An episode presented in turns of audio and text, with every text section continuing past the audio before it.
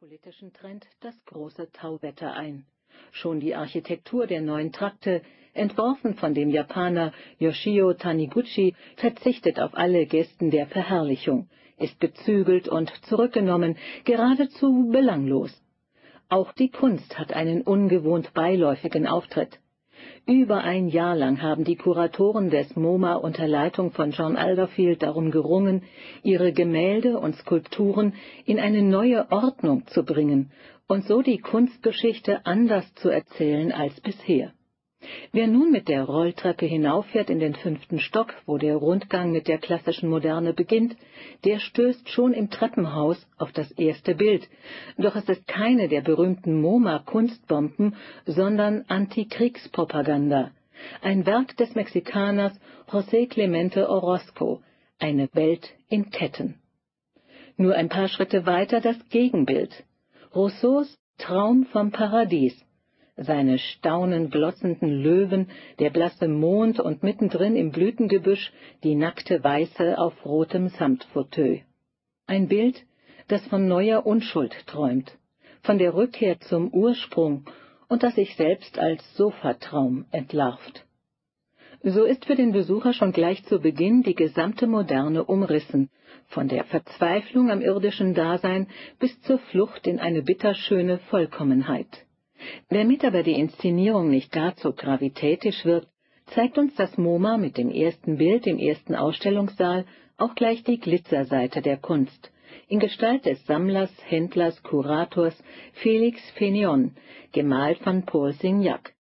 Eingetaucht in einen irren Strudel der Farben steht er da mit seinem Ziegenbart, in der rechten Hand eine Orchidee, in der linken den Zylinder, wie ein Zauberer der Augenlust, ein Vorbote all jener Künste, die sich in den neuen MoMA-Räumen zum Bild des 20. Jahrhunderts fügen. Oder besser, die sich nicht mehr fügen.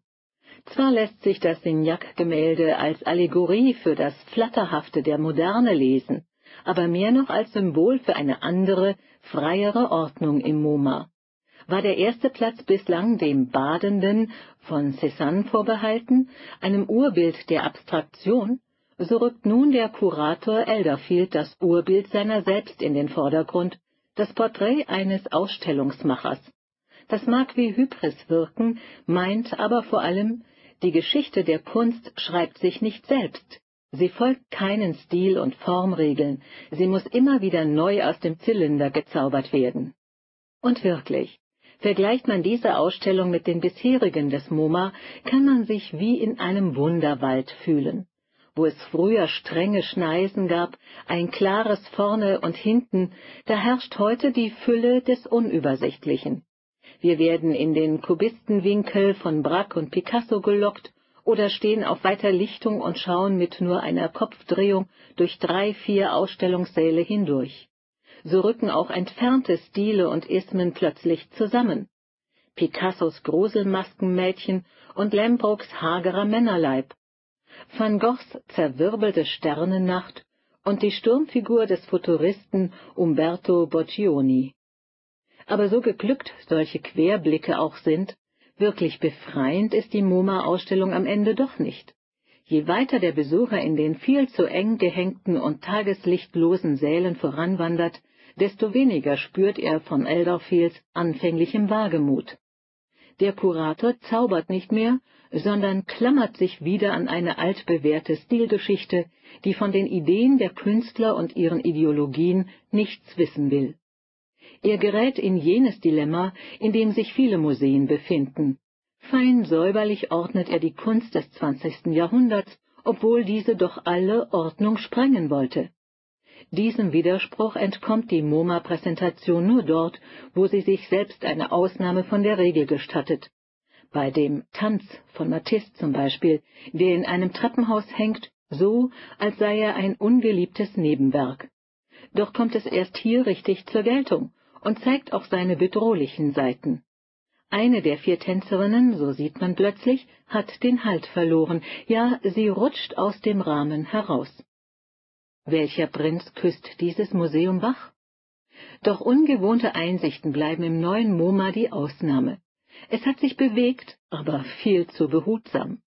Offenbar ist es in New York, das manchen immer noch als Brutstätte der Innovation gilt, weit schwieriger, etwas Ungewohntes zu zeigen, als etwa in London.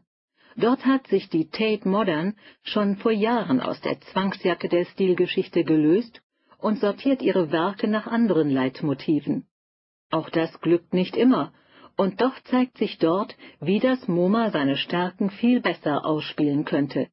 Es besitzt großartige Grafik-, Foto-, Film- und Architektursammlungen, und nichts spräche dagegen, davon etwas in den Gemäldetrakten auftauchen zu lassen. So könnten sich etwa Zeichnung und Malerei gegenseitig erhellen.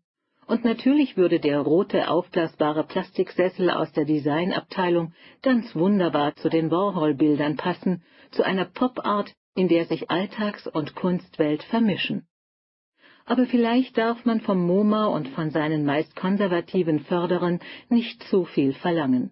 Dass Alderfield auch die Nebenpfade und Irrwege der Kunst zeigt, dass er viele Säle immer neu arrangieren möchte, kommt manchen der Trustees bereits wie Frevel vor. Und viele beklagen lauthals, dass von den Neubautrakten fast ausschließlich die zeitgenössischen Künstler profitieren. Ihnen gehört erstmals eine ganze Etage. Ob zu Recht, kann man sich tatsächlich fragen angesichts der aktuellen Präsentation, in der das Ausgestellte wirkt wie ausgeschüttet.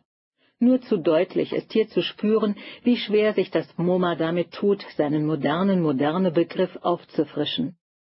Aus Gerhard Richters komplexem RAF-Zyklus hat man kurzerhand die Beerdigungsszene herausgerissen und gleich daneben die öden Staubsauger von Jeff Koons aufgebaut so zeigt das MoMA von allem ein bisschen und damit nichts.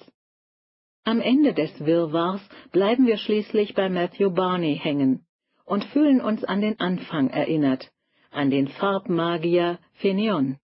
Auch hier wieder ein Zylinder, nur liegt er diesmal in einer Art Schneewittchensarg, und leider ist kein Prinz in Sicht, kein Zauberer, niemand, der das MoMA wachküsste.